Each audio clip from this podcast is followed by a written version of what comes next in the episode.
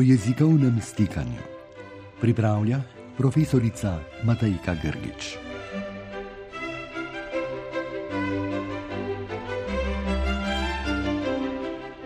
Drage poslušalke in cenjeni poslušalci, lepo pozdravljeni. V prejšnji oddaji smo obravnavali primer neustreznega prevajanja s tako imenovanim podomačevanjem besed iz dominantnega, v našem primeru italijanskega jezika. Rekli smo, da je to vrstno prevajanje kar pogosto, predvsem tam, kjer govorci nimajo rednega, tvornega stika z razvojem nekega jezika v okolju, kjer je ta jezik primaren ali dominanten.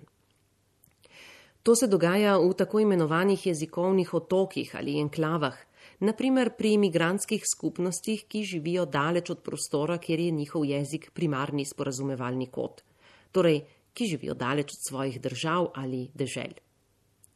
Pojav pa je dokaj pogost tudi pri tako imenovanih jezikovnih polotokih, torej pri skupnostih, ki so podobne naši. Živimo v neposredni geografski bližini Slovenije, celo dotikamo se je, naš stik z razvojem rabe slovenskega jezika v okolju, kjer je ta jezik primaren, pa ni vedno najbolj tvoren. Zato si včasih skušamo pač pomagati tako, da kako italijansko besedo približamo slovenščini jo malce prikrojimo, da postane bolj podobna slovenskemu okusu. Ja, žal pa potem taka beseda povprečnemu govorcu slovenskega jezika, ki ne pozna italijanščine, ni razumljiva.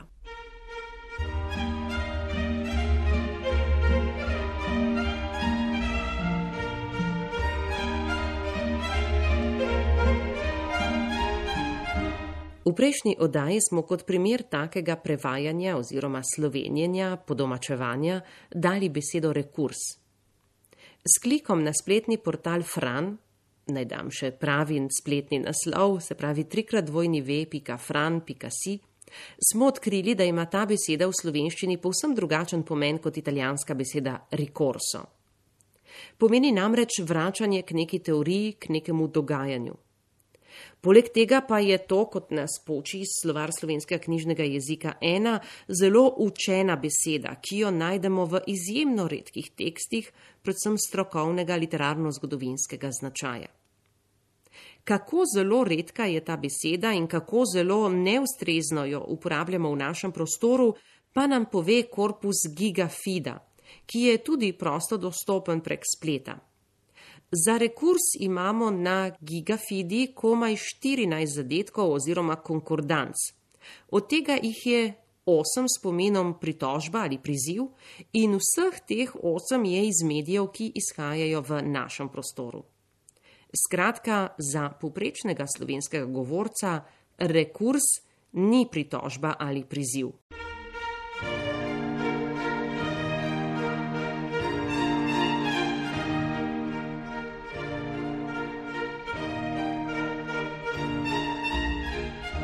Soroden primer predstavlja tudi raba besede bulizem. Beseda bulizem je povprečnemu slovenskemu govorcu povsem tuja. Lahko si sicer pomaga z angliščino, kjer ima beseda oziroma glagol to bulli soroden pomen kot italijanska beseda bulizmo. A poslovenjena različica pojmovnega imena tega pojava, torej bulizem, bo za povprečnega govorca slovenskega jezika še vedno izjemno eksotična in, si upam trditi, povsem nerazumljiva. V slovenščini bomo v tem primeru uporabljali uveljavljen pojem medvrstniško nasilje ali pa tudi nasilje nad vrstniki. Na seznamu ponesrečenih slovenjen se znajde tudi scheda, ki je seveda slovenski prepis besede skeda. Shed v slovenščini nimamo. To so pole, delovni listi, obrazci ali kaj podobnega. Spletni portal Fran, odkuder lahko dostopamo do vseh priročnikov, ki jih je izdal Inštitut za slovenski jezik Frana Ramovša Slovenske akademije znanosti in umetnosti, nam za schedo ne daje nobenih zadetkov. To pomeni, da je slovensko slovaropisje še nikoli niti približno ni obravnavalo spletno dostopni korpus Gigafida, ki zbira vse besedje slovenskega jezika in nam nudi ključne informacije o njegovi rabi, ima eno samo schedo in sicer kot priimek nekega gospoda scheda. Z dvema klikoma smo torej ugotovili, da beseda scheda v slovenščini ne obstaja.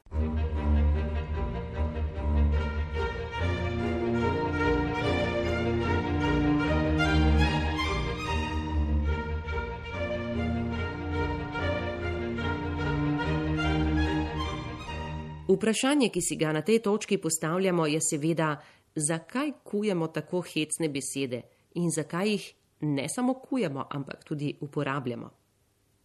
Prvi odgovor je povezan s pojmom konteksta.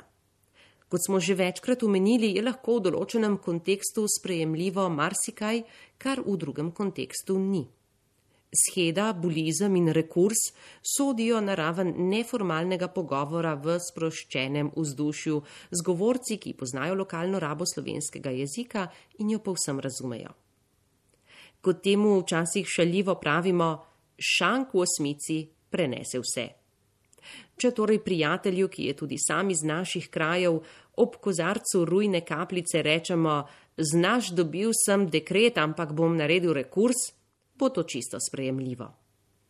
Isti stavek z isto terminologijo pa bo popolnoma nesprejemljiv, če ga bomo uporabili v bolj formalnem okolju, v kaki pisarni, v pogovoru s kakim odvetnikom ali če ga bomo celo zapisali v kak dopis ali ne mara celo v kak uradni dokument.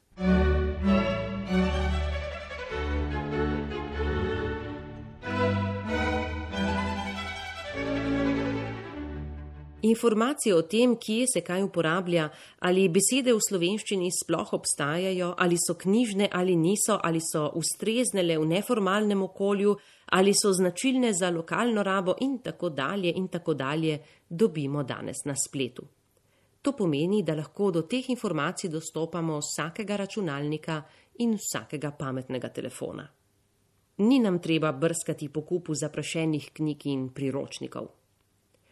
Portal Fran, naj še enkrat ponovim spletni naslov ve.fran.si, nam nudi informacije o tem, ali je neka beseda knjižna ali ne, ali jo slovensko slovaropisje obravnava ali ne, kako se na to pravilno zapisuje taka beseda.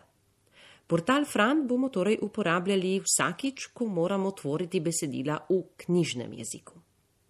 Korpus Gigafida spletni naslov je trikratvojnive.gigafida.net, pa nam ne nudi informacij o pravilnem zapisu besede ali pomenskih razlag, pač pa nam pokaže, kje in kako se določena beseda ali besedna zveza v praksi uporablja. Korpus nam torej omogoča pogled v rabo jezika tudi neknjižnih zvrsti. Takoj se nam prikaže sobesedilo, tako da vidimo, v katerem tekstovnem okolju se beseda ali besedna zveza pojavlja. Na to lahko poiščemo najprimer najznačilnejše pridevnike, ki se pojavljajo ob določenem samostalniku in tako dalje. Obenem dobimo prek korpusa tudi zanimivo informacijo o tem, v katerih besedilih se leksem uporablja. Ali je bolj pogosto v medijih, na spletu, v stvarnih besedilih in tako dalje. Vidimo lahko tudi, v katerem mediju se beseda uporablja, ali samo v zamejskih medijih, ali tudi v tistih iz osrednje Slovenije, ali mogoče v strokovnih revijah, v poljudno-znanstvenih revijah, v mladinski književnosti in tako dalje. Skratka, danes res nimamo nobenega izgovora, da ne bi govorili, predvsem pa seveda pisali, tako da bo naša beseda splošno razumljiva in ustrezna glede na okoliščine. Drage poslušalke in cenjeni poslušalci, več o tem pa v naslednji oddaji.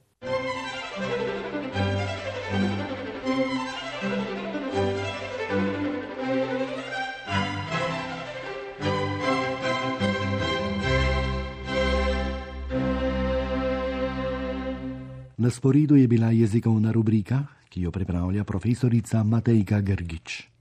Uredništvo Loredana Gec.